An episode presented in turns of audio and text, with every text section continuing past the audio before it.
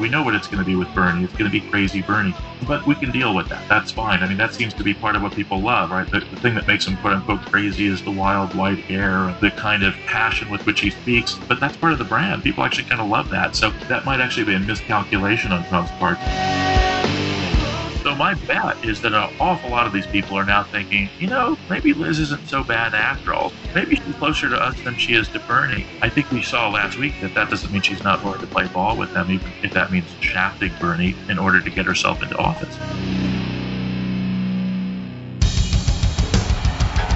What I have said is that this campaign is not just about electing a president it is about making a political revolution. MMT. Taking money from our children and borrowing from China. People are dying. Is the program so critical it's worth borrowing money from China to pay for it? And if not, I'll get rid of it. Stop lying!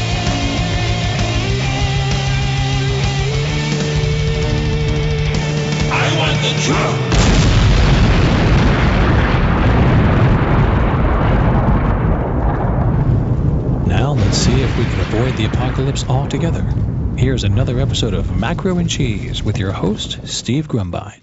All right, this is Steve with Macro and Cheese. Today we're going to be speaking with Robert Hockett. Robert Hockett is the Edward Cornell Professor of Law at Cornell Law School visiting professor of finance at Georgetown University's McDonough School of Business, and senior counsel at Westwood Capital LLC. He specializes in law, economics, and philosophy of money, finance, and enterprise organization in their theoretical and practical, their positive and not normative, and their local, national, and transnational dimensions. And otherwise, Bob is also my friend and gratefully he accepted my invitation to come join me today to talk about what is a very timely and yet timeless discussion, and that is of political opportunism, the Overton window, and the mm-hmm. backwaters of understanding the calculus of political decision making and marriages of convenience. Without further ado, let me bring on my guest, Robert Hockett. Hey, Bob, how are you, sir? Hey, Steve, doing fine. Thanks. How are you doing? I am doing well. This recent dust up between Bernie Sanders and Elizabeth Warren has obviously put the entire progressive movement on edge. Seen such a tremendous blowback from both camps mm-hmm. as they've retrenched. You've had people literally not getting on stage with Bernie Sanders, calling him a misogynist. You've had Elizabeth Warren try to approach him on live television saying, were you calling me a liar? And you've had all this, what I consider to be absolutely movement killing nonsense mm. occurring. And yet there's a political calculation going on here. This is not an accident. And I'm just curious from your perspective, I guess let's start with let's break down what just happened and let's talk about it in a broader sense so that we understand you know these marriages of convenience as we try to make massive bold progressive change happen yeah, great. So this has been a very, you know, difficult week, as you know, and, and painful in a number of ways and for a number of, I think, related reasons. And it also really sort of hasn't been without irony. So as you know, and as you and I have talked about before, both on the program and just, you know, in person, I've tended over the years to give Liz the benefit of the doubt. And it even got to the point at certain times this past summer where, you know, I ended up getting into fairly testy exchanges with some folk who were questioning Liz's motives and, you know, sort of suggesting that she's a fraud or a fake or she's simply a kind of a knockoff of Bernie, kind of simply glomming onto his message because she saw that it had traction or momentum behind it and the like. And what I would typically, you know, reply would be that, well, you don't really know that yet, at least about her motives. You're kind of surmising that on the basis of you know, certain bits of evidence, and you might, I suggest, maybe be overreading into the evidence. But then she turns around and does what happened this past week. And the irony here is that this actually does, to my mind at least, cast some doubt on what her actual motives are or have been all along and what she's sort of in this fight for, you know. And presumably she does mean much of what she says and she does mean much of what she has, you know, sort of pushed over the years.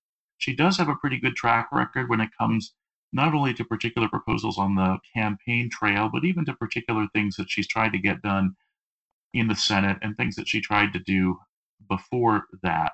But at the same time, I think we all know that, you know, Bernie's got a much longer track record when it comes to this sort of thing. And he's been at this a lot longer. And he, of course, was pushing the Bernie message even when Liz was still a Republican. So it shouldn't be surprising, A, that his roots here might be a bit deeper when it comes to, you know, the sort of the real grounding of what he proposes and what he's pushing.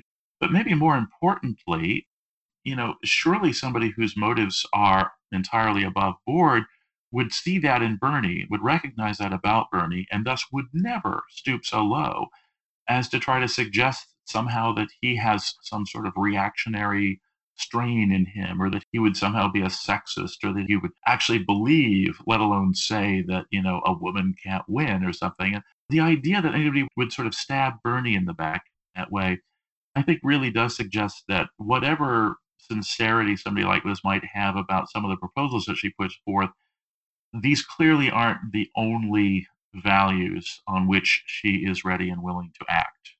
And that's disturbing to me. And it's, again, particularly ironic because it was primarily the motive question that I was you know finding myself arguing with people about this past summer because I was saying again you're overreading the evidence you're taking a bit of a leap from what you're seeing and some would admit that. Some would say, yeah, I just get a sense. I just got a feeling. There's just something about her that just doesn't, I just don't quite feel trust, you know. And I don't think that was misogyny itself. I think they sort of sensed that there's something opportunistic in her personal constitution. And I myself either wasn't seeing it or was willfully setting it to one side and willfully disbelieving those worries, or I don't know what it was. But in any event, certainly what happened this past week suggests that there are, you know, some motives that are not all about helping working folk.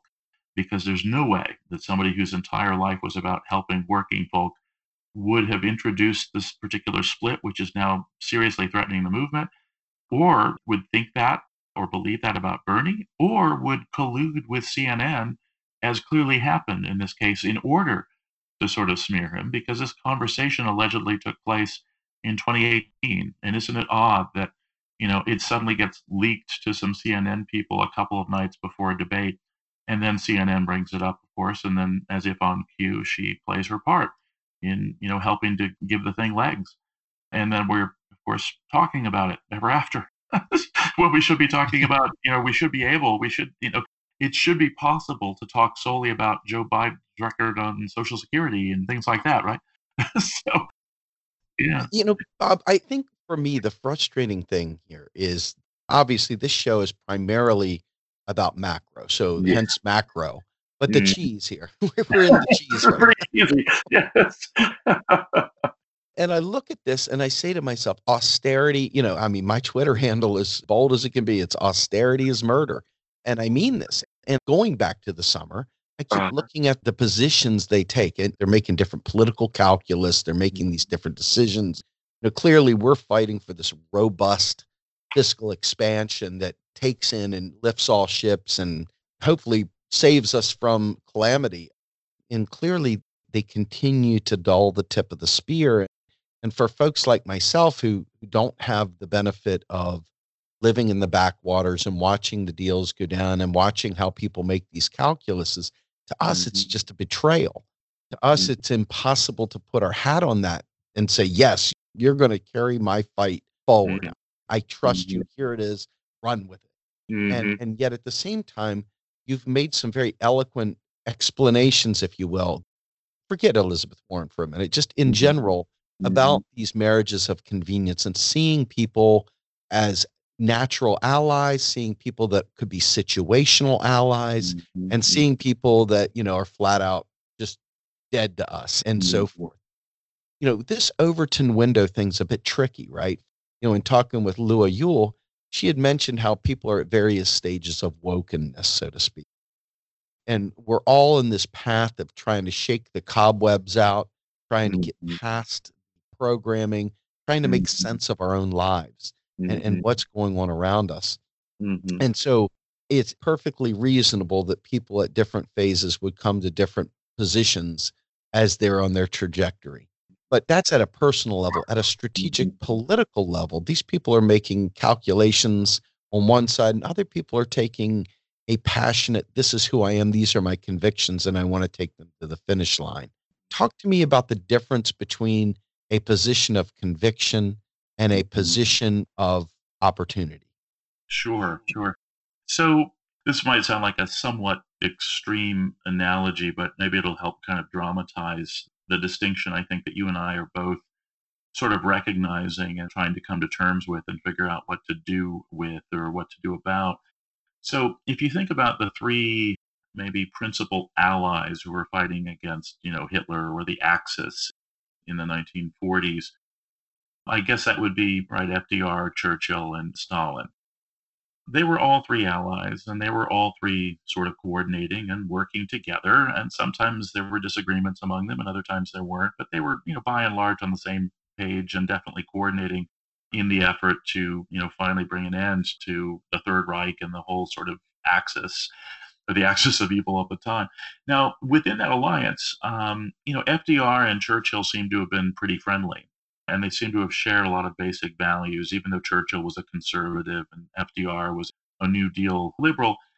You know, they both were children of privilege. They both came from wealthy, well to do, sort of aristocratic backgrounds. They shared basic assumptions, a lot of basic assumptions about the world, at least, and about what the post war order should look like. There were differences, of course. Churchill wanted to preserve the British Empire FDR wanted the CNN brought to that. But as far as you know, basic political values are concerned, or what kind of polity any given polity ought to be, they were you know by and large on the same page.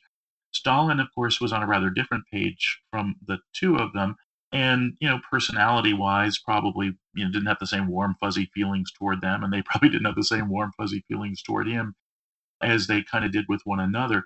And so when you think about it, I guess there's a difference in the kind of the nature of the collaboration between Roosevelt and Churchill on the one hand, and between either one of them and Stalin on the other. And so you can sort of see why, given that then, that they might have been pretty much on the same page when the most immediate exigency was at hand, namely that of Hitler's continued life or Germany's continued existence as a Nazi invading force. But once, you know, that particular urgency was done because the Nazis had been defeated, they sort of started to go their separate ways a bit. Roosevelt and Churchill split up less than the two of them did with Stalin, or I guess we have to talk about FDR's successor, Truman, in this case, since FDR died shortly before the war was done. But in any event, I used to think, let's say that you and I are FDR, I used to think of both Bernie and Liz then as Churchill or as other FDRs, so to speak. And then I would have thought of, I don't know, some of the more middle of the road, but somewhat leftward leaning Dems as being the Stalins, so to speak. I mean, we can collaborate on certain things, but not as much as we can with each other. And I think what Liz did this past week has me now, you know, sort of putting her outside of that inner circle while recognizing, nevertheless, that it might certainly be possible to ally or collaborate on certain urgent issues going forward, but it's never going to be the same as that kind of intimate partnership that I used to think that all of us in the kind of die-hard progressive left on the one hand could have with both Bernie and Liz on the other hand. Now I kind of feel like it's just Bernie and, of course, the squad, right? The next cohort, who will all of them, you know, be more or less old enough to run for president next time around, but not this year.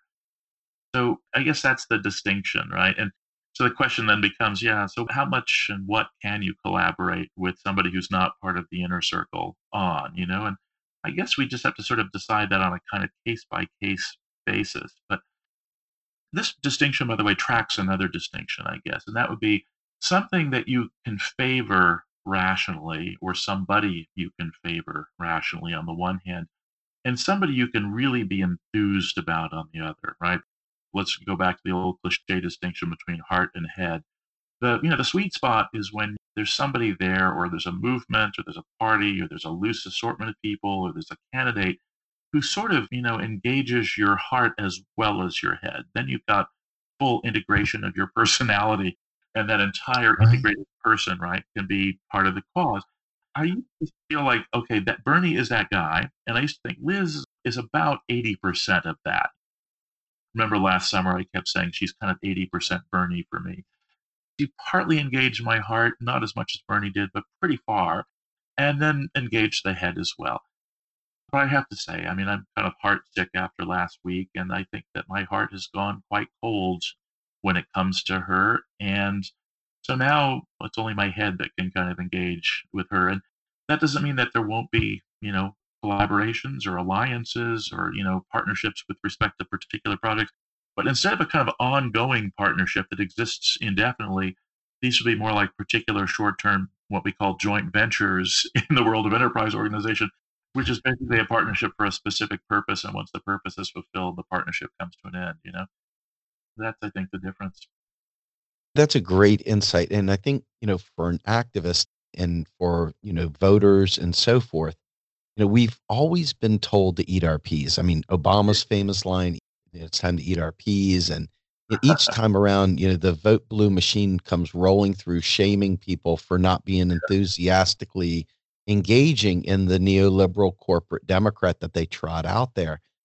And it's that gaslighting, feeling of there's no other alternative I, I think has absolutely crippled people. You know, I hate to use that term, but I can't think of a better one right now.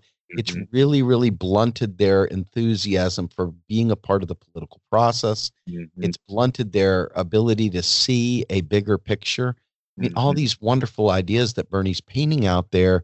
You know, you walk into Elizabeth Warren, you walk into Buttigieg, you walk into any of these other candidates, Biden, and Uh-huh. you're left with that residual aftertaste from old saccharin sweetener. It just uh, leaves a really bad taste in your mouth because they're busy trying to dumb down your expectations. They're busy trying to make you dream less, uh, but yet feel really good about the watered down version of nothing that they just laid before you. And and I think I think Yeah. that that right there, if we could put that in a bucket and just kind of put it aside for a little bit, Uh-huh. it's difficult to understand how the Overton window works and why people choose the trajectories they choose. Who Uh-huh. are they serving? Who is telling them that these moderate, very lightly treaded paths are the correct ones? I can't think of a regular person that would want less benefit. It's the struggle for me to where that mindset comes from.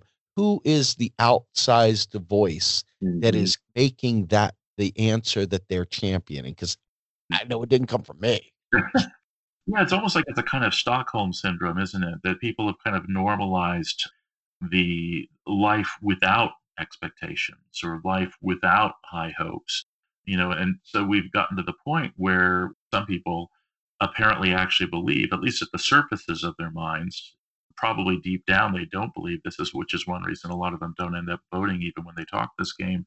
But maybe, you know, my bet is that on the surface of consciousness, some of these people have kind of talked themselves into thinking, well, this is really the best you can do. So you might as well kind of lump it, uh, accommodate yourself to it, and then try to show, you know, however much enthusiasm you can for it. But don't expect to get carried away because that's a childish expectation, right?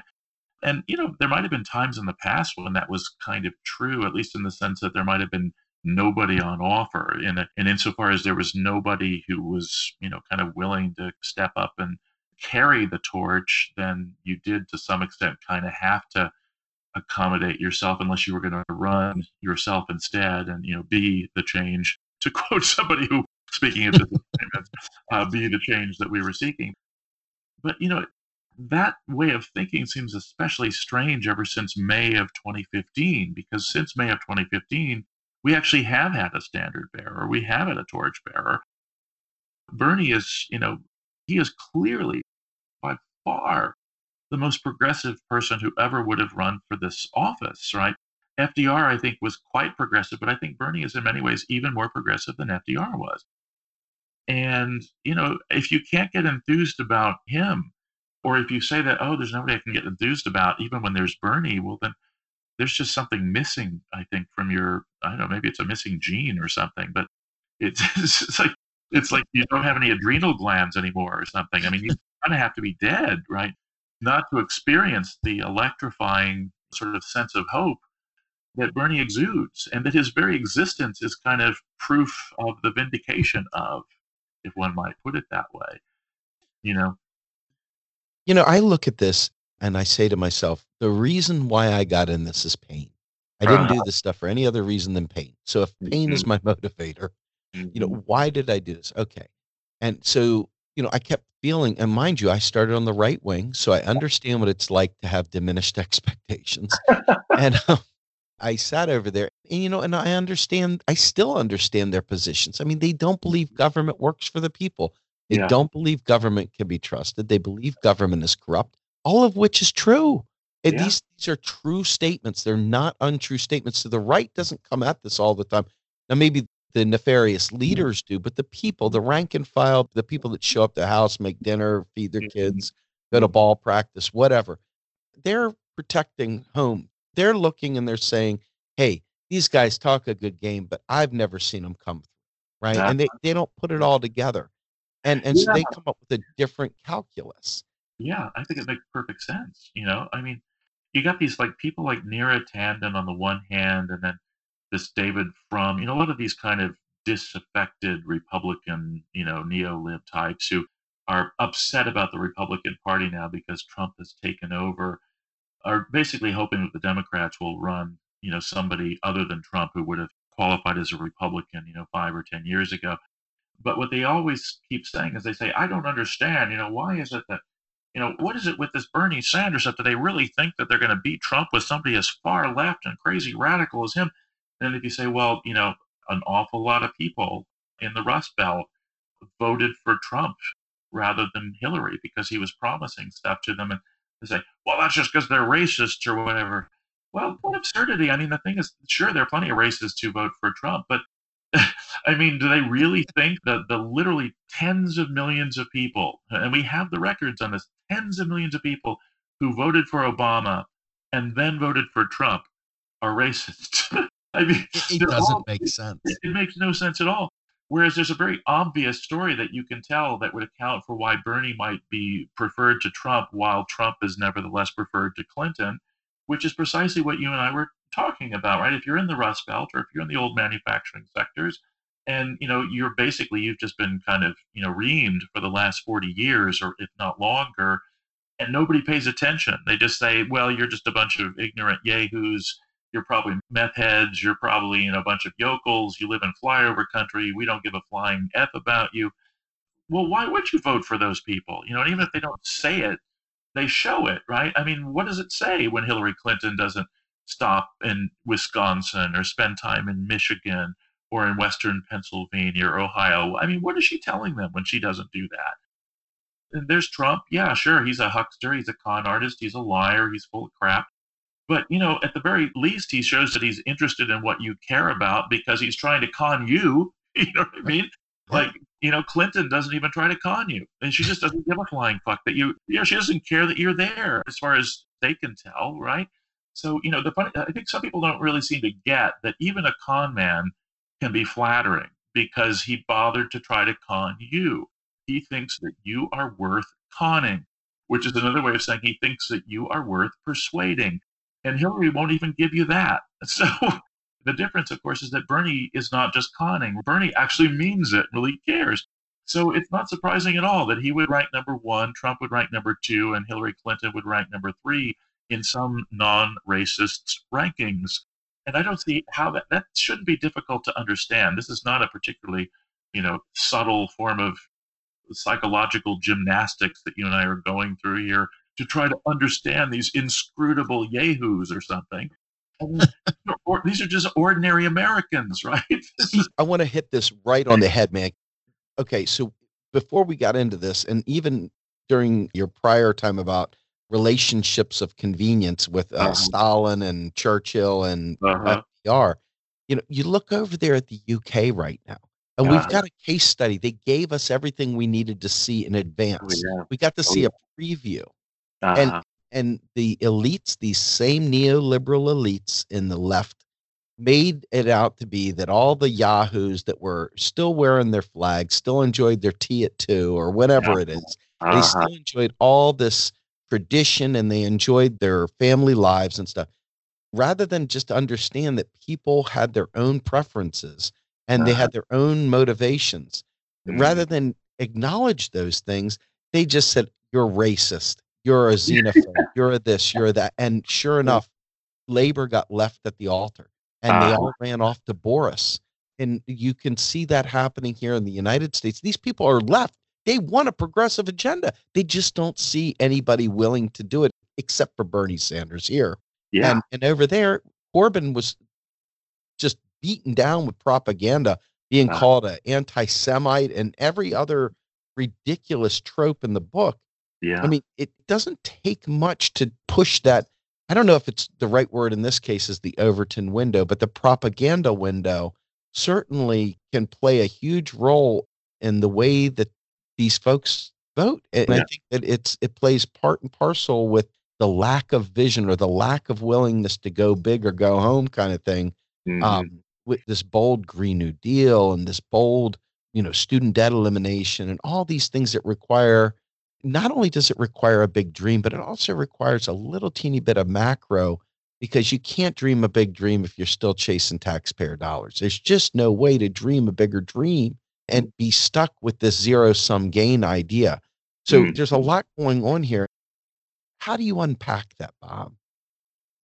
So I think there are a number of different strands, I guess, that we have to kind of maybe distinguish and then address kind of sequentially, or at least each one in its own right. And when I say address, I mean sort of both react to or respond to, but also develop strategy in connection with. So, you know, on the one hand, at the lowest sort of level of human consciousness, I suppose, you could say there's the kind of Pavlovian politics angle, right? So I'm old enough and young enough that the first election here in the States that I remember paying a lot of attention to and being kind of fully conscious for was the 1988 election, you know, between the first of the Bushes and Dukakis.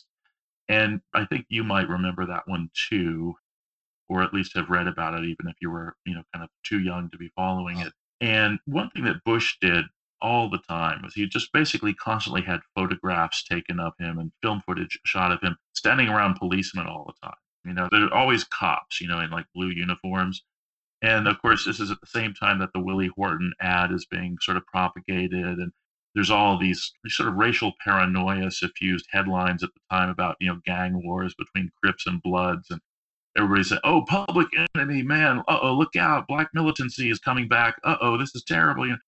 And so, you know, Bush basically, I think, I remember I found this so disgusting that this was the way campaigning happened and that this was what passed for public discourse that I remember sort of quote unquote prophesying at the time as this sort of would be precocious young guy.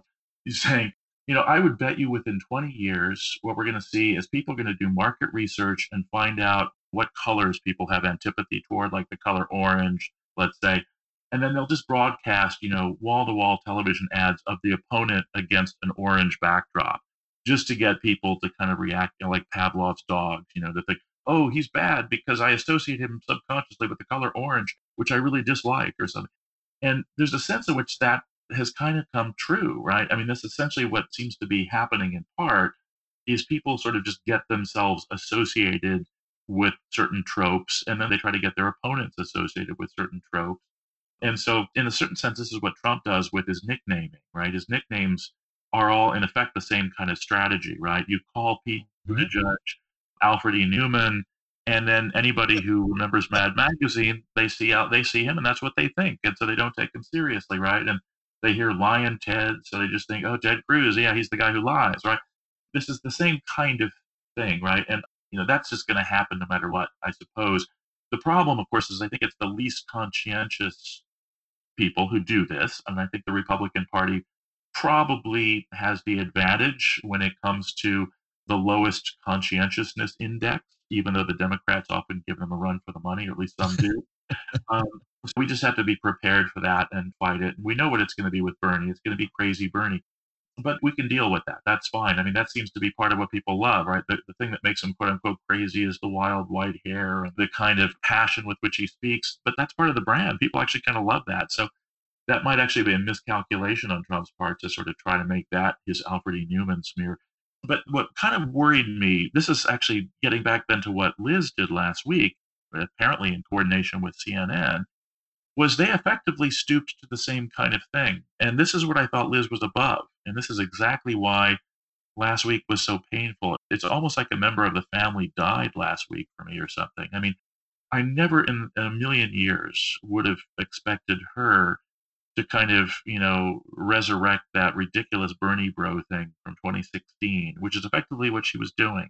And to try to get people Pavlovianly to associate Bernie with sexism, not through anything substantive at all. There's nothing you can show in his record. There aren't any old speeches or there's literally nothing that you can actually associate him with that is in any sense associated itself with sexism or old fashioned attitudes toward women or anything of that kind. So the only thing that you got is just the Pavlovian thing. If you just maybe just repeat his name and the word misogyny in close proximity, with enough frequency, you can get people just Pavlovianly to associate him with that negative thing in the same way that Pavlov's dogs learn to associate the ringing bell with being fed, you know? And that's just completely disgusting, right? Again, that's the kind of thing that Republicans in the past have sort of specialized in, and some Democrats have done as well, of course, but I never thought Liz would do that. So that's one thing. And we have to figure out strategies to sort of counteract that and to deal with that. And if it means fighting fire with fire by, you know, reminding people of the Native American thing and you know, lately I've been tempted to say, you know, she's running on chromosomes again, or she's running on DNA again. That's not a good thing. It doesn't, that doesn't tend to work well for her. And that's a way of sort of not so subtly reminding people of the Native American thing. And I don't want to do that. And I don't like to do that. But my God, if, if it's that, I mean, if it, the choice is between not doing that and having Bernie get a fair shake, then I'll do it. You know, I mean, I just, so that's one thing. I guess another thing is to make clear this. There's a lot of discussion right now under the rubric of intersectionality. You know, this this kind of buzzword that's been going around for a while now. There's a lot of re-examining of traditional associations. This is sort of other things that people sort of have tended Pavlovianly to associate, but that don't have any logical necessity to their being associated. And they're actually kind of being decoupled now. We have to get used to that and start rethinking. We have to think a little bit more carefully now because there are certain things that are being decoupled. So, you know, one is that it used to be that if you were progressive and left leaning, you were a globalist internationalist. And if you were looking out for the good of American workers or something, that you're just like some kind of a nativist or some kind of a reactionary, and therefore you're a racist. And so, you know, being in favor of American labor on the one hand and being, you know, against the Mexicans on racial grounds or against any other Latinx person on racial grounds were somehow one and the same thing. Well, maybe in the distant past there might have been some kind of a correlation between those things. But there clearly is no necessary link between those things. And indeed, if we go back even further, we look at the most progressive labor movements we've ever had in this country, namely those of the later 19th and early 20th century, first in the form of the Knights of Labor, and then in the form of the Industrial Workers of the World, or the IWW, better known as the Wobblies. The thing that really set both of those immensely progressive unions apart was precisely the fact that they were completely non nativist, non racist, they had these even slogans that made that clear, right? One big union, right? That was the IWW's line. Yeah. One, right? And that meant across all of the trades, all of the industries, all ethnicities, all genders. And the IWW had African American leaders just like it had non African American leaders, and it had woman leaders and male leaders. It was the most amazing movement ever. And of course, it was largely destroyed by J. Edgar Hoover's FBI and the Palmer raids and all that during the Red Scare after the First World War. But you know, I think it's high time that that tradition of American labor progressivism be revived because that's what Bernie comes out of. You know, you of course know a lot of people in the popular image of Bernie isn't quite as detailed as the image of Bernie among people like you and I who've known him for a while and have gotten to know more and more about him. But as you know, Bernie sort of cut his teeth on the Eugene Debs School of American Thinking. And, you know, Debs comes out of that same movement. He was a labor organizer, first in the railroads, and was very closely associated with the same progressive laborites who were behind the Knights and then were later behind the IWW. And I think Bernie even sees himself as a kind of resurrected Eugene Debs. And that is a tradition being pro labor and being pro working class and being egalitarian on the one hand and being just you know militantly anti-racist and militantly anti-male chauvinist being militantly cross-gender cross-racial in your orientation is at the very core of that vision and so when people like Neera Tanden try to say, well, you know, Bernie, he's just like this kind of labor reactionary guy. This is why, you know, he's got a problem with whites and with women. Well, you know, first of all, they apparently don't know anything about the tradition of American mm-hmm. labor.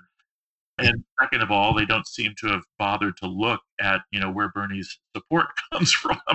oh my God the most racially diverse, the most gender-wise diverse of all of the bases, right? That's the thing that makes this, you know, like doubly ironic, is it it's not only unjust because it's untrue, but it's like 180 degrees opposite to the truth, right? If I were not fearful of being ageist, it would be tempting to say that a lot of these people who sort of push this trope about Bernie are themselves, shall we say, over 50. And so it's sort of tempting sometimes to rejoin and say, actually it's really a divide between old and young. is, is this one of those okay boomer moments? kind of, right? Except I don't want to say that, right? Because there are a lot of older folks or people who are not just kids who are pro Bernie. There are tons of boomers who are pro Bernie. Bernie is a boomer.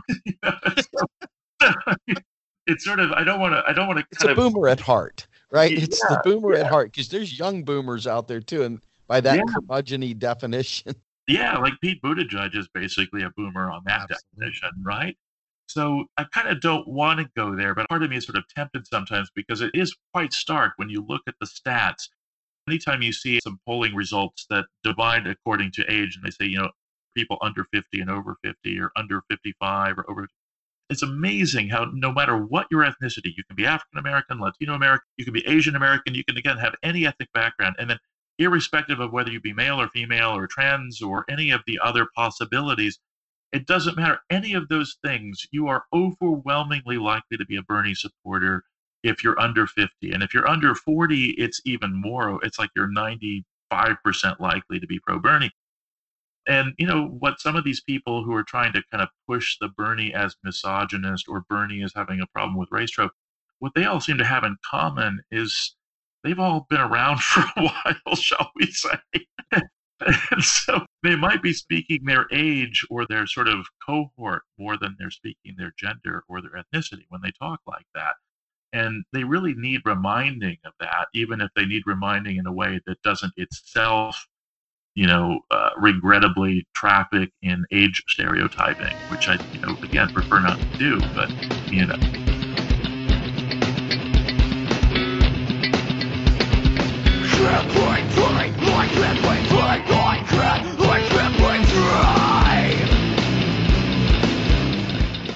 You are listening to Macro and Cheese, a podcast brought to you by Real Progressives, a nonprofit organization dedicated to teaching the masses about MMT or modern monetary theory. Please help our efforts and become a monthly donor at PayPal or Patreon. Like and follow our pages on Facebook and YouTube and follow us on Periscope, Twitter, and Instagram.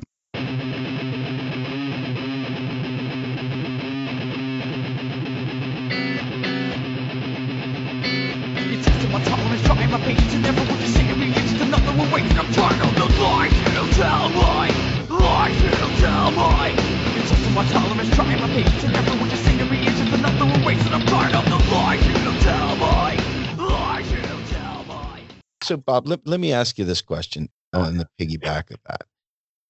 I think that there is another component there. And I think, and I've seen it with the David Brock gang, the last election, and I sort of see it now. There's a machine at play. Yeah. And they kind of flip the switch. And it's like, okay, guys, we're going into motion. We're about to pull the misogyny switch. Everybody, Yep. you know, mark your, you know, start your engines. We're getting ready to go.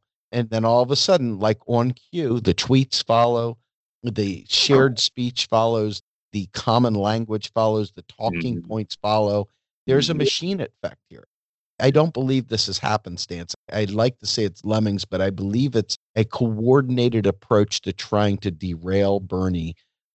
And I don't think Liz has any illusions of winning. I actually believe she's trying to position herself to be Biden's vice president.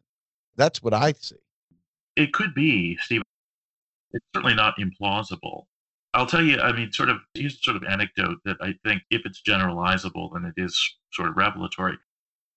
So I've got a number of very, very progressive friends who are, let's say they're over 50 or 55 or so, but they're nevertheless very, very progressive. A couple of them actually used to be in the US Congress and then retired. And, you know, I've talked to them about Biden in particular and say, you know, wouldn't it be just awful if Biden were in office? And because these are like friends who actually used to be at loggerheads with Biden when they were all in Congress together or whatever. And they say what they've sort of said to me, partly I think by way of maybe reassuring me, but it's in a weird way, it's done the opposite. Is they said, well, the thing you got to remember is that Biden is such a kind of bungling, bumbly old, you know, on the way out sort of fellow that he is going to matter a lot less than are his appointments and his people he basically has around him, his team. And, you know, the momentum within the party these days when it comes to team formation seems to be in favor of more progressive politics, not quite of the Bernie stripe, but maybe getting kind of close at least to the Liz stripe, that the, the Overton window has shifted to some extent even within the party itself. And that's not just a matter of marketing to millennials, even though it's partly that, but also it's just that the party itself is growing a little bit younger over time. And each new cohort is a little bit more progressive than its immediate predecessors. And so what they say is that, you know, a Biden administration would probably be significantly more progressive than Biden himself. Now, A, I don't know whether that's true or plausible. It might not be. Again, they were trying to reassure me and make me feel better about the horror. And so they might have overstated their case. But let's assume that they were actually speaking to some extent from knowledge, from actual exposure to what's going on, you know, behind the scenes. If that's true, then that, of course, renders the proposition that Liz herself might be willing to be his vice presidential running mate more plausible too, right? That that if my friends who have said this were speaking an opinion that's kind of widely shared, let's say, among you know well established but not exactly establishment Democrats, you know, kind of quasi establishment Democrats like Liz herself, then you know maybe you could imagine her then you know being a running mate for him and being willing to accept that offer. And if that's the case then you could certainly imagine her basically being motivated to do what she did last week for reasons resonating with those that you just proposed right and the terrible thing for me steve right now is after last week i can't rule that out as implausible on the basis of you know what i know about the person you know i can't say oh you know i know her so well she would never do that that can't be the way she would think I can't say that anymore because if I'm perfectly candid, I don't actually know what motivates her. I mean, it was so. I don't want to overstate that either. I actually do believe that she is actually sincere about a lot of the quasi progressive positions that she pushes. And that even if she weren't sincere about them, that she would feel constrained to keep supporting them just because of her track record, right? she is on record and did fight pretty hard against those bankruptcy law changes in 04 and 05. She did go on Bill Moyers. So it's all over YouTube. There she is talking to Bill Moyers about how dastardly Hillary Clinton was in not fighting that bankruptcy reform and blah, blah. And I think that was coming from a place that's actually inside of her. I think she does feel that way. That is the way she is. And even if it weren't, she's so out there on record with that stuff that I think she would probably feel constrained not to, you know, sort of disavow it too radically on pain of being embarrassed. But what last week told me is not necessarily that she didn't mean all that other stuff. It just told me that there are other motives that drive her that can be at odds with that other stuff. Whereas that's not the case with Bernie, right? you know, there's the gospel message about you, know, you can't serve two masters, or there's the old Kierkegaardian line, you know, purity of heart is to will one thing. I don't think that there's purity of heart there now in the way that I used to think. I don't think that there's only one master, so to speak. I think that opportunism or the chance of quote unquote winning or getting a leg up or getting into a Biden administration as his VP is a possible competing motive. And that can, of course, come into conflict with other motives, even if those other motives are pure, like a pure motive, let's say, to help rebuild the middle class or to you know revitalize labor unions. Let's give her the benefit of the doubt and say she really sincerely wants to benefit labor unions. Even if we do that, which I again I'm sort of wanting to do, the thing most disturbing about last week to me is that I now know that there are other motives that activate her as well, and that those might sometimes come into conflict with the motives that I cherish. And I can't be sure that the motives I cherish are the ones that are going to win in the event of a conflict like that. And that's just a very long winded, convoluted way of saying, I agree with you, Steve, in the sense that it could be that she's angling for that and that that's part of what prompted last week. And it could be that she might be thinking along those lines even now. And the thing is, even if she's not, even if, let's say, the other thing is possible, let's say that you're not correct that she knows that she can't win this now, and therefore she's angling for a VP spot on a Biden ticket as a kind of consolation prize let's say that that's not the case, but she still thinks that she might be able to win. The fact that she would be willing to shaft Bernie in that way to do it, and maybe more horrifyingly, or at least you know adding to the horror, let's say, that she would be willing to do it precisely by revitalizing that preposterous bullshit meme from 2016 in a manner that cannot but alienate and disgust all of us Bernie diehards in a manner that would then lead to yet another Democratic split of the 2016 variety, thereby guaranteeing Trump's winning again. The fact that she would do that, it's just beyond the pale. Again, as you know, I was totally flabbergasted last week. I just stared at the screen with my jaw dropping, dumbfounded for like a half an hour after that bizarre exchange in that debate. And then the obviousness with which it had clearly been coordinated with CNN. I just thought, oh my God, it was as though I just learned, you know, like I've admired my sister or my mother or something for decades. And then she suddenly tells me, oh, it's like that old TV show Alias. I never told you. I've actually been a secret agent all the time and I've killed 16 men, you know. I mean, it's terrifying. you know, yeah. I mean, I think I, I went through the so-called 12 stages of grief or whatever the stages are, you know, all within about a 24 hour period. And, you know, it'll never be the same. it, you know, it's funny you say that. I want to take a step back and I'm going to uh-huh. say something for you so that you don't have to be the crazy guy on the, and you can make me out to be a nut job or you can kind of come up sidle up next. Oh, so, so my question to you is this, right? None of these campaigns are islands in of themselves. It's not like one person standing up there by themselves. They have an entire team. They have not just a team, but they have the internal team that supports them day to day. And then they got the machine that they've got to interact with to kind of get on board and talk with the super delegates and talk with the other long term, non elect, or should I say, you know, party elected internal surrogate and you know machine pullers within the organization that is the party i see bigger things at play right i see chess players playing chess pieces with each of these candidates as well in other mm-hmm. words i don't think liz in mm-hmm. and of herself said hey let me just go out there and play this misogyny thing i mm-hmm. think there were other people involved in that decision that said oh wait a minute there's an opportunity and maybe it was just a local campaign thing or maybe it was the people within the party that really mm-hmm. hate Bernie Sanders, who say he's not a real Democrat, yeah. and who want to do anything they can to burn him. They still hold him accountable for Trump because he didn't bow to Queen Hillary and mm-hmm. all the other things that go into that. To me, I see this as far more choreographed. I don't want to go conspiratorial. I just want to mm-hmm. say I believe that's the operational reality that is the Democratic Party and the machine that goes mm-hmm. on behind the scenes and that's kind of the backwaters that I'm mm-hmm. wondering about because Bernie is kind of detached from this. And I think that his outsider status maybe works with that 99% electorate, but it Mhm. also kind of runs counterculture because the people that are in the party are saying, hey, we don't want to be out of the party. We kind of like what we do here.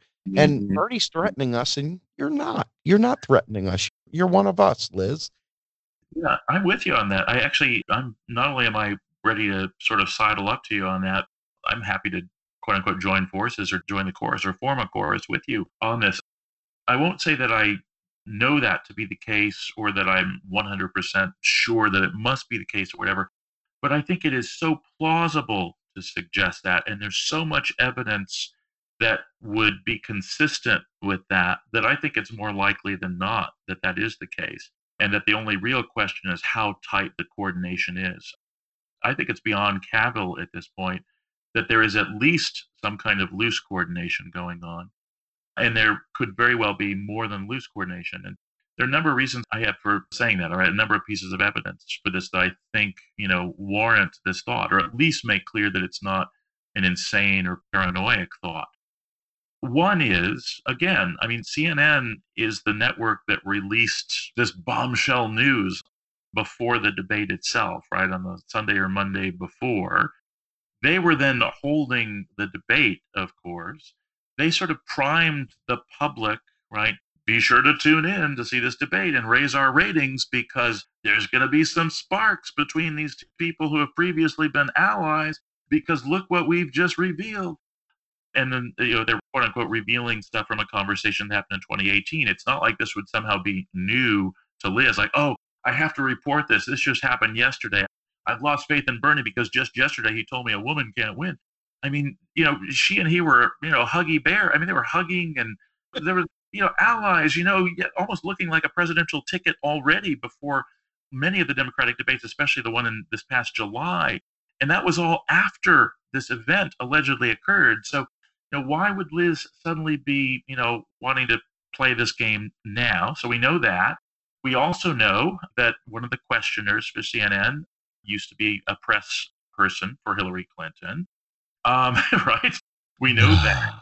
Um, we also know that Bernie has very vocally and very conspicuously advocated breaking up AT&T. It's right at the heart of his reindustrialization vision, and AT&T owns CNN. Liz, for her part, has you know offered really, I think, ambitious and laudable revitalizations of antitrust too. But I note that her targets have been Facebook Amazon, not AT&T, or therefore CNN. We also know that there are a lot of former Clinton campaign people who are part of Liz's team. Now, happily, they're not the only ones. There are a lot of people who are very serious progressives who are part of her team as well. And a lot of them, I think, are probably uncomfortable or at the very least kind of holding their noses about the Clintonians on the team. But the fact, nevertheless, remains that there are these Clintonian types on the team. We also know that some of the folk who we were thinking of before as the heirs apparent to Hillary, who that establishment might have been expected to get behind, have kind of flamed out or proved not to be good bets, right? People, I think, thought that Cory Booker would do well, but no people thought Kamala Harris would do well, but no. Then, you know, Pete Buttigieg was kind of their guy. No, he seems to be, you know, on the way down again. And of course, Biden, who's always the kind of the fallback, it just, you know, one pratfall after another, one embarrassment after another. So my bet is that an awful lot of these people are now thinking, you know, maybe Liz isn't so bad after all maybe she's closer to us than she is to Bernie. And, you know, they might not be clearly wrong about that, but either way, even if they're wrong about it, in their heart of hearts, she's still closer to Bernie than to them. I think we saw last week pretty clearly that that doesn't mean she's not willing to play ball with them, even if that means shafting Bernie in order to get herself into office. Absolutely. I want to take a second and just do a quick rattle. Going back to 2015 and 2016, when you know, real progressives were literally out there at the Dakota Access Pipeline. We had five Oh, or six people from our team there, literally reporting day in day out. Uh-huh. And you know, we saw Tulsi, we saw others. Everybody that cared about this for real, in some way, shape, or form, either spoke on it, were out there, fought against it, etc. Mhm. Liz withheld any kind of support for that. But then she was Mhm. more than happy to try to appropriate the Native American culture. I'll say it for you. And Yeah. then then you've got the situation where, you know, if she would have simply thrown her hat behind Bernie at that time at the end, Mhm. there was absolutely no way he doesn't crush because the movement was there. I've never seen America so excited in my life. In my 50 years, I've never once seen America like that. Mhm. Not even under Obama, not nothing. I've never seen anything close to it. And Mhm. had she done that, that would have been the final, that would have been it. And Yeah. she still withheld herself. And then you can still see her in that blue outfit holding hands with Hillary, running around with the glee and that joy. And, and I say this as somebody who really said, my take to Hillary was, hey, I really do want a woman president, just not you. Maybe Elizabeth Warren. And I was out there saying that frequently. Uh-huh. And then I thought about Tulsi, but Tulsi showed these libertarian colors that I just can't quite get behind.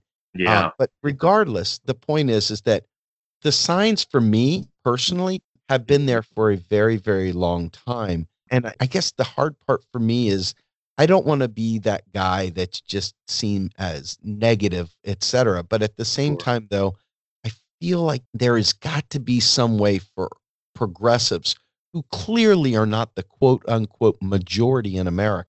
We mm-hmm. may be organizing, we may be fighting for change, but we are not the majority yet.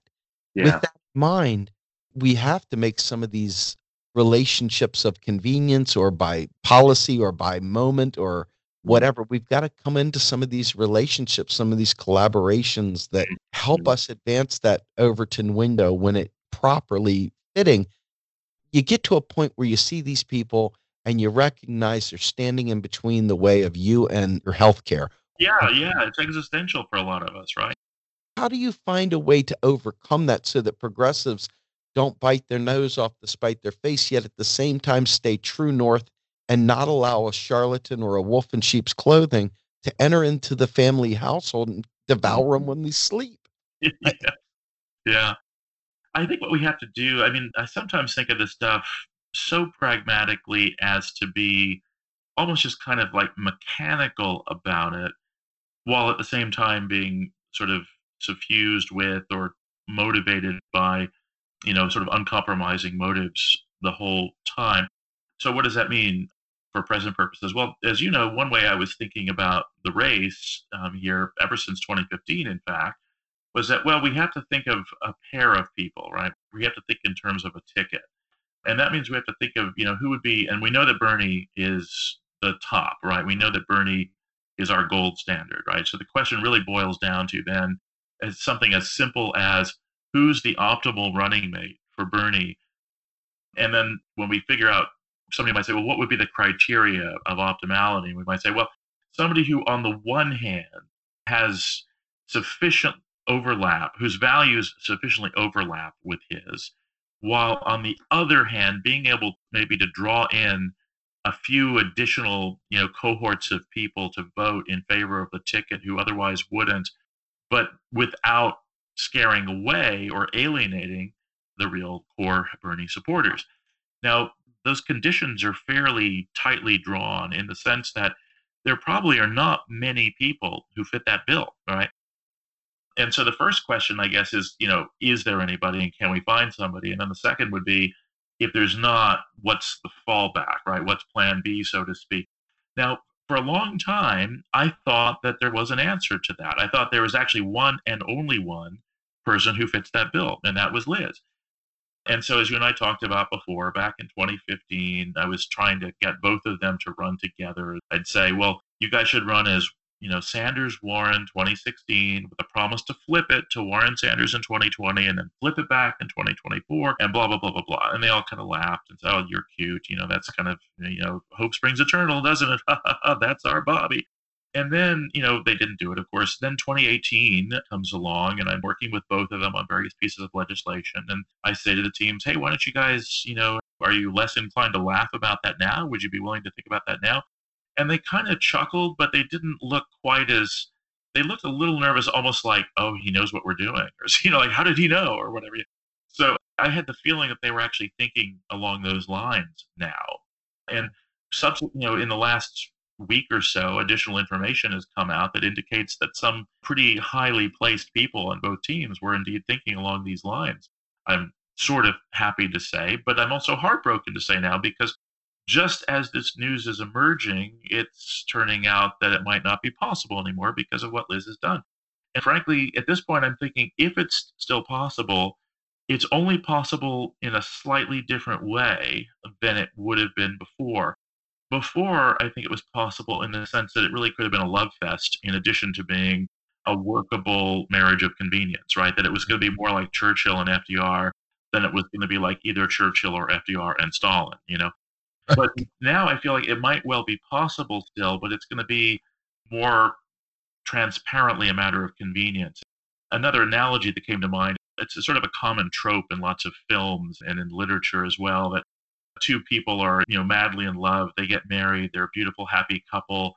At some point one of them breaks faith there's an infidelity the other party finds out there's a crisis are they going to split or are they going to figure out a way to make it work? They end up finding a way to make it work but it's never quite the same. Indeed there's another comparison we could draw with fdr here right? Fdr and Eleanor, right, seem to have been very, very close, just deeply in love with each other. Just this beautiful, perfect, 100% across the board, every dimension covered relationship between them. And then he has, of course, the affair when she's away. I think it's in the during the First World War period. She eventually finds the love letters between them, you know, 10 years later or something like that, is totally crushed and devastated. They almost divorce. They finally, you know, make an accommodation. They stay together. They have a beautiful working partnership still, but it's never quite the same, right? The spark has been taken out of it because there's something fundamentally breached there. Yep. And in a, in a, weird way, I mean, I don't want to over romanticize or sort of overstate the analogy, but I sort of felt like, you know, Bernie and Liz would be a little bit like a Franklin and Eleanor before the affair. you know what I mean? And now I feel like the best we can hope for is something like the partnership after the affair. And even that might not be possible, especially if they continue to kind of, you know, put out the Bernie bro stuff. And if they don't tell people like fucking Joy-Ann to stop bringing phrenologists and body language interpreters and seance holders onto, you know, respectable news programs to sort of interpret, you know, his Brooklyn Jewish gestures as signs of his untrustworthiness. You know, I mean, they've got to nix that immediately. And I actually do think that, that the onus here is on Liz and her team to say if they really want to salvage this thing, they're going to have to say to people like Joy-Ann and everybody on CNN, you know, you've got to stop this shit immediately. You know, we had a little misunderstanding. We patched it up. We're all good now. Now just shut the fuck up and go after Biden. I couldn't agree with you more, Bob. All right, so let's put a bow on this thing here.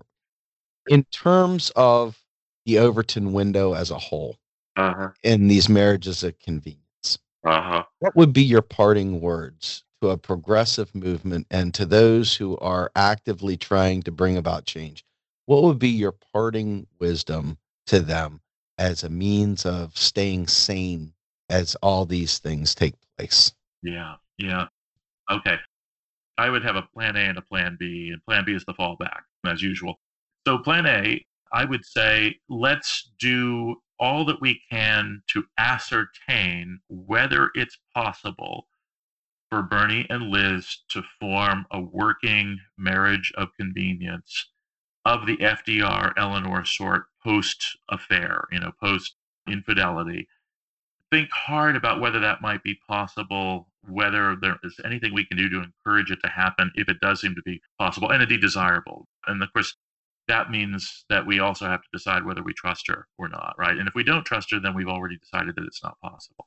But that would be plan A. Now, if we decide that it's not possible because we don't trust her, or if we decide that it is possible and we trust her, but it just, in the end, it still just doesn't happen because she keeps aiding and abetting the Bernie bro meme spreaders, then plan B is let's start thinking really carefully and constructively and you know as though this were serious planning not pipe dreaming who bernie's best running mate can be right? This is a great way of not stewing over stuff and not just wringing our hands but actually you know kind of putting the energy that is our negative energy out of the negative energy that is our disillusionment or anger into a constructive channel it down a constructive avenue by starting to think seriously about who not just who would we most love to see as vice president, but who do we think would be the most plausible running mate on the basis of those criteria that I sort of laid out before? A, agenda at least compatible with Bernie's, and B, able to bring in some people who might not otherwise have voted for Bernie without, in so doing, scaring off Bernie supporters. I myself am thinking increasingly about Rashida in this connection at this point, but I might be myself being too sanguine, you know, because you can imagine all the nativists are going to pull out the Muslim thing or the we're going to impeach the motherfucker or oh she has Palestinian right. relatives or whatever. You know, I don't want to give aid and comfort to those forces by saying, "Oh yeah, you're right. I guess we better not think about her." I think she could very well be that she would be the best running mate, notwithstanding all of that shit, and that we should just lean into it. But it's also possible that I'm being overly optimistic about that. And so, what I would suggest is we think all of us seriously like who would be the next best thing? Or if you never really thought that Liz was plausible in the first place, who do we think is just the best thing, right? Who's going to be the best?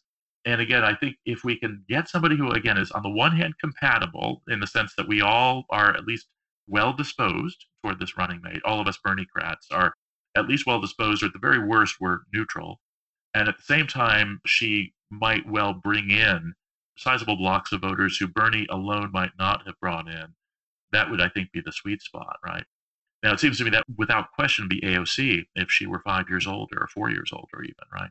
But unfortunately, she's not four years older, and we can't amend the Constitution in time to lower that age, which I wish we could do. So we have to figure out who that's going to be. And I can't claim to be the wisest or best thinking person here by any means. But if anybody's curious, that's actually what I'm thinking about most these days. I'm now basically in full plan B mode, trying to think whose name I think would be best to see on the right hand side of that slash mark that follows the name of Bernie Sanders. And Rashida is a really intriguing prospect to me right now, but there might be others I'm just not thinking of. You know, I'm going to say this real quick. I think that you're exactly correct, but I will say something, and I've been extremely harsh with this mm-hmm. individual.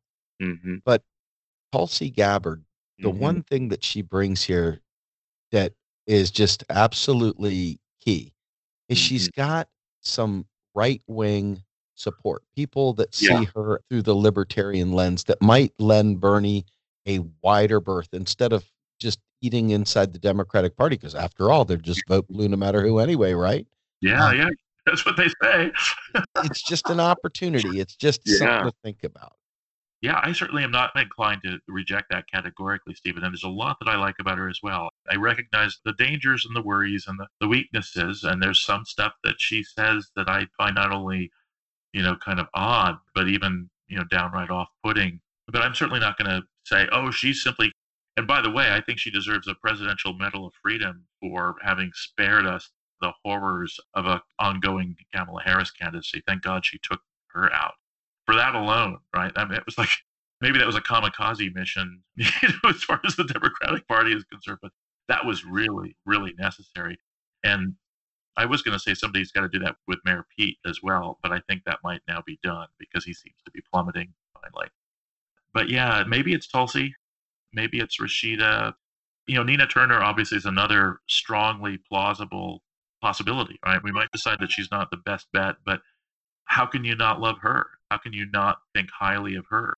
And think of all of the people who might otherwise have been Biden voters, you know, basically African American folk who are older than 50 or older than 40, who might have been Biden inclined, who she would win, you know, who she would get on, you know, to the support. And it doesn't have to be a woman necessarily, but I think that'll be helpful now that Liz Warren, to her shame and our horror, has to some extent, you know, given legs back to that absurd, preposterous, disgusting meme from 2016. There's certain things to be said for its being a woman. And again, just to get back down to basic values too, I think, as you and I have both said, right, it is all else being equal, we got to have a woman president or vice president or both sometime soon, right? It's an important milestone that we've got to reach. But I think you and I and most of us Bernie supporters, one thing that we're not willing to do that some of the, you know, vote two X chromosomes, no matter who are not, is, you know, I think we're prepared to recognize that some women would not be a good idea, right? Um, anytime they say it's got to be a woman, I don't care who, you know, there's a really easy two word answer to that Sarah Palin. right. need I say more, right? So we've got to find. So maybe naturally, then when I think about Plan B, I find myself thinking about Rashida. I find myself thinking about Nina. I do find myself thinking a little bit about Tulsi as well. And there might be others that we haven't thought of yet. I wonder if like Stacey Abrams would be willing. She might be too neo-lib. I just I don't know her well. I think she she's out there with Bloomberg, man. I Okay, never mind. yeah, I can't I can't get. And I thought about uh, she's a little young, but Ayanna Presley is all over Warren right now, so she's kind of eliminated herself from my. Yeah. Another one is, you know, Jayapal, of course, who just endorsed Bernie this morning. So we've also got Jayapal as a possibility. And then we've also got, actually, is Krystal Ball over 35 yet? I think she might know, be. that's a good question. You know, she's she's got some real star power and she's the real deal. And, you know, she's very energetic, very devoted. I mean, just profoundly moral to her core, politically moral as well as just personally moral. And she's also, of course, just very well spoken and very effective as a communicator. And so, you know, I think she's another one we should think about, although she might, it's possible she's only like 32 or something. What about that lady Stephanie Kelton? Oh, you know, it's funny. I actually shot Steph an email. We were kind of backing and forthing on Tuesday night after the shock, you know, after the bombshell. You know, she was in Australia, but bless her heart, she had her phone handy, I guess. So we were backing and forthing. And I actually said to her, I said, why not Sanders Kelton? Because, you know, I mean, as we know, as anybody who's had any exposure, even superficial exposure to her knows, she's scary smart. She's exceedingly effective as a communicator, very well spoken, very well written. And she's also a bloody economist, which sort of suggests, you know, all of us who keep having to say, you know, all of us have to keep repeating the old Clinton line, it's the economy stupid, because it still is the economy stupid. You know, we immediately have that taken care of when we can say, you know, Bernie says, I take the economy stupid so seriously that I've chosen the most distinguished American economist right now as my running mate. Yeah, I wouldn't rule that out at all. I mean, it depends on whether Stephanie would be comfortable with having even more limelight like that. But, you know, we have to admit also that she's had a nice build up to it gradually, right? I mean, the attention to her, you know, sort of really began to pick up around 2013, and it's kind of grown year after year after year. And so it's not like it would be a sudden shock, like, you know, she's just suddenly been dropped from obscurity into renown. You know, she's pretty renowned already. So I don't I think agree. you I think she can handle it. Well, hey, look, on that note, Bob, thank you so much for joining me. This was a great talk, and I can't wait to have you back on. I agree, my friend. It's always inspiring and reassuring. And I feel I've got many more endorphins circulating in the bloodstream after talking to you. so, thanks for you know, thanks for uh, once again underscoring or buttressing my hope. And you know, onward and upward, my friend. We'll talk again soon. Absolutely. Have a great one. Folks, Steve Grumbine, Bob Hockett, Macro and Cheese. Have a great day.